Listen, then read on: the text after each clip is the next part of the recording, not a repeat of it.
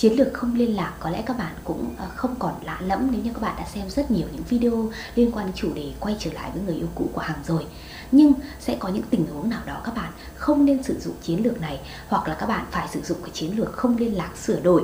À, hôm nay thì Hằng đã nhận được một cái câu hỏi của một bạn à, đó là liệu trường hợp của bạn ấy có nên sử dụng chiến lược không liên lạc hay không? Và Hằng đã trả lời câu hỏi đó rằng đó là không.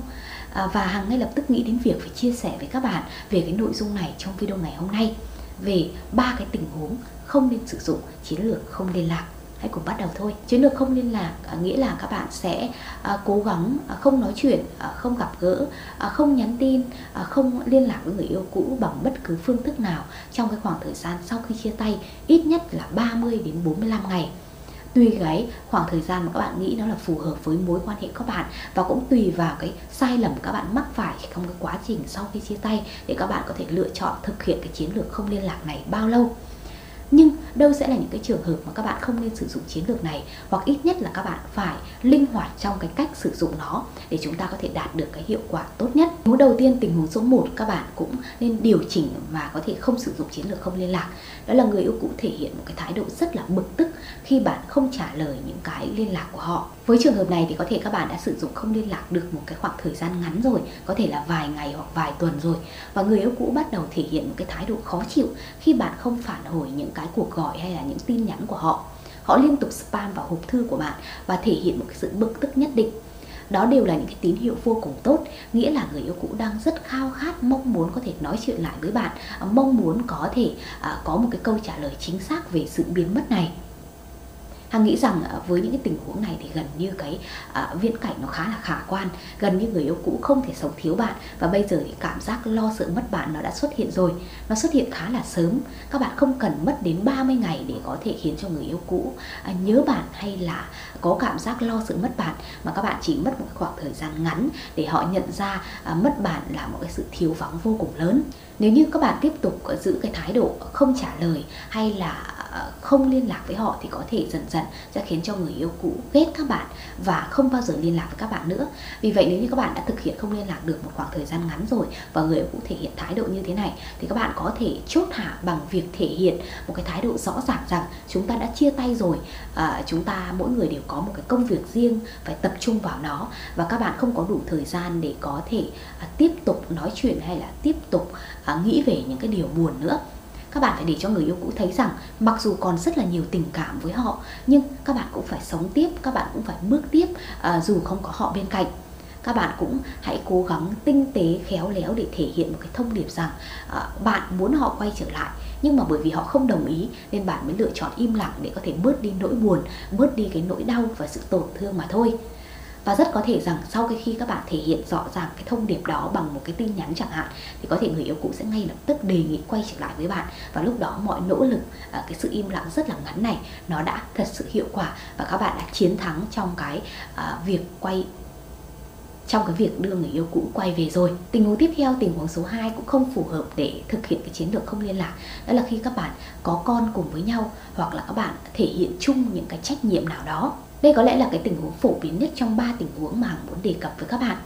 À, có rất là nhiều bạn sau ly hôn cũng tìm đến những cái uh, lời tư vấn của Hằng để có thể chia sẻ về cuộc sống các bạn. Nhưng mà có rào cản đó là các bạn đã có con rồi vì vậy các bạn không thể nào mà thực hiện chiến lược không liên lạc dài được bởi vì các bạn vẫn phải trở về thăm con này hoặc là các bạn vẫn phải gặp gỡ vợ cũ hay là chồng cũ để có thể chia sẻ rất là nhiều những cái trách nhiệm chung với nhau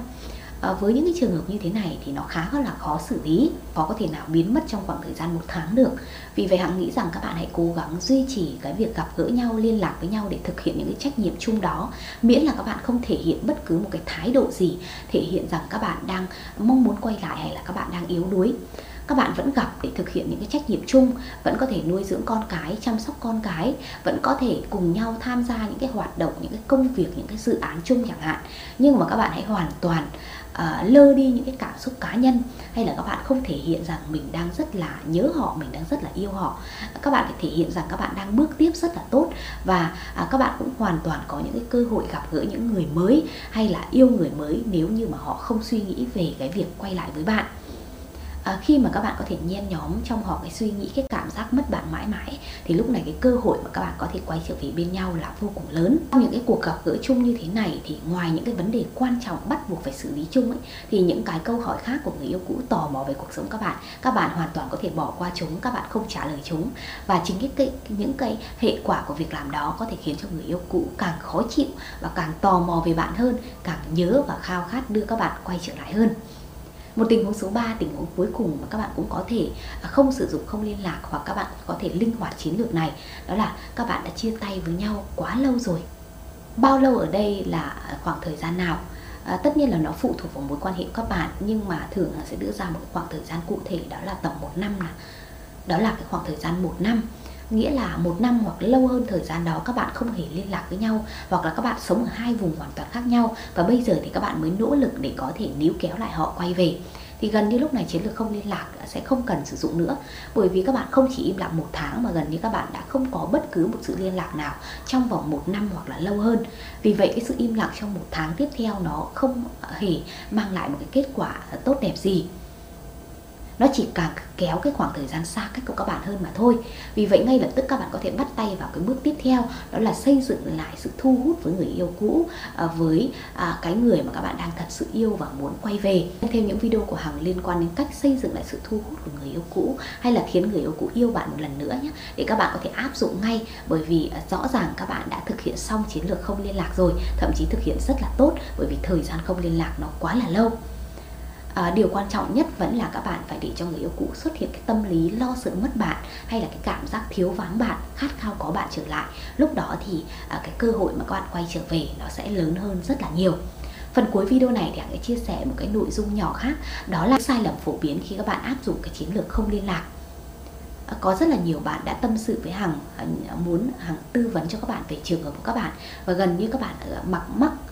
và có rất là nhiều bạn mắc những cái sai lầm khi mà các bạn áp dụng cái chiến lược này. Vì vậy trong video ngày hôm nay thì Hằng cũng sẽ dành một chút thời gian để nói về những sai lầm đó để các bạn hiểu về chiến lược không liên lạc nhưng các bạn cũng sẽ không mắc những cái sai lầm này để khiến cho chiến lược nó không phát huy hiệu quả. Sai lầm đầu tiên sai lầm số 1 hằng muốn uh, các bạn phải nhớ đó là các bạn bỏ cuộc quá nhanh và không thực hiện đúng cái thời gian không liên lạc à, nghĩa là các bạn à, nghĩ rằng các bạn sẽ không liên lạc với người yêu cũ trong vòng một tháng nhưng mà chỉ 5 ngày hoặc 10 ngày các bạn đã suy nghĩ rằng à, thôi à, không thể nào tiếp tục như thế này nữa. À, người yêu cũ sẽ quên bạn người yêu cũ sẽ có người mới hay là à, cũng không dám chắc cái chiến lược này sẽ thành công. Vì vậy các bạn ngay lập tức bỏ cuộc và không thực hiện đến cùng cái chiến lược này. Khi các bạn đã thực hiện điều này thì gần như cái cơ hội mà các bạn quay trở lại nó sẽ không có. Và nỗ lực 10 ngày qua hay là 5 ngày qua nó cũng sẽ chẳng có bất cứ một giá trị gì thường thì sẽ không có bất cứ một cái lý do chính đáng nào cho việc các bạn à, phá bỏ cái quy tắc không liên lạc đâu vì vậy vậy vì vậy các bạn hãy cố gắng tuân thủ nó đến cùng, nhất là về mặt thời gian nhé. Một sai lầm phổ biến số 2 các bạn cũng thường mắc phải khi mà áp dụng cái chiến lược không liên lạc, đó là các bạn không thiết lập một cái giai đoạn đúng trước khi các bạn bắt đầu áp dụng chiến lược này. À, nghĩa là sau khi chia tay Hằng đã nói với các bạn rằng các bạn hãy ngay lập tức bắt tay vào cái chiến lược này thì các bạn lại làm ngược lại nghĩa là các bạn mất một cái khoảng thời gian trước đó để van xin để nài nỉ để níu kéo người yêu cũ. Và à, sau những cái sai lầm kia thì các bạn mất và sau tất cả những sai lầm đó thì các bạn mới bắt đầu quay trở lại để áp dụng cái chiến lược này. Lúc này thì sai lầm nó đã quá nhiều rồi và có thể là cái chiến lược nó sẽ không thể nào có thể phát huy được cái hiệu quả thật sự của nó. Với sai lầm này thì cách xử lý là gì? Hoặc là các bạn phải nhắn tin cho người yêu cũ nói về việc các bạn sẽ áp dụng cái chiến lược này. Bởi vì nếu như các bạn đột ngột biến mất mà không nói gì về cái việc các bạn thực hiện thì có thể khiến cho họ cảm thấy khó chịu. Bởi vì trước đó các bạn đã dành rất là nhiều khoảng thời gian để níu kéo để nài nỉ để van xin rồi. Không thể nào có thể đột ngột biến mất lạ kỳ như thế.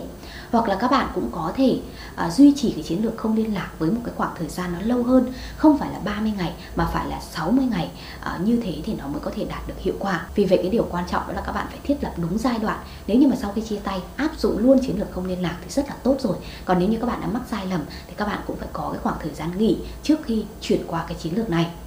Vừa rồi thì Hằng đã chia sẻ với các bạn ba cái tình huống các bạn không nên áp dụng không liên lạc, hoặc ít nhất là các bạn phải áp dụng cái chiến lược không liên lạc sửa đổi. Những sai lầm phổ biến mà các bạn thường mắc phải khi mà áp dụng chiến lược này. Hằng hy vọng là các bạn sẽ nắm được những kiến thức này sớm để không phải mắc những cái sai lầm và khiến cho à, cái nỗ lực níu kéo của mình nó không đạt được thành công. Cảm ơn các bạn đã xem hết video của Hằng ngày hôm nay và đừng quên ấn đăng ký kênh, like và chia sẻ video để ủng hộ Hằng nhé. Còn bây giờ thì xin chào và hẹn gặp lại các bạn trong những video tiếp theo. Xin chào.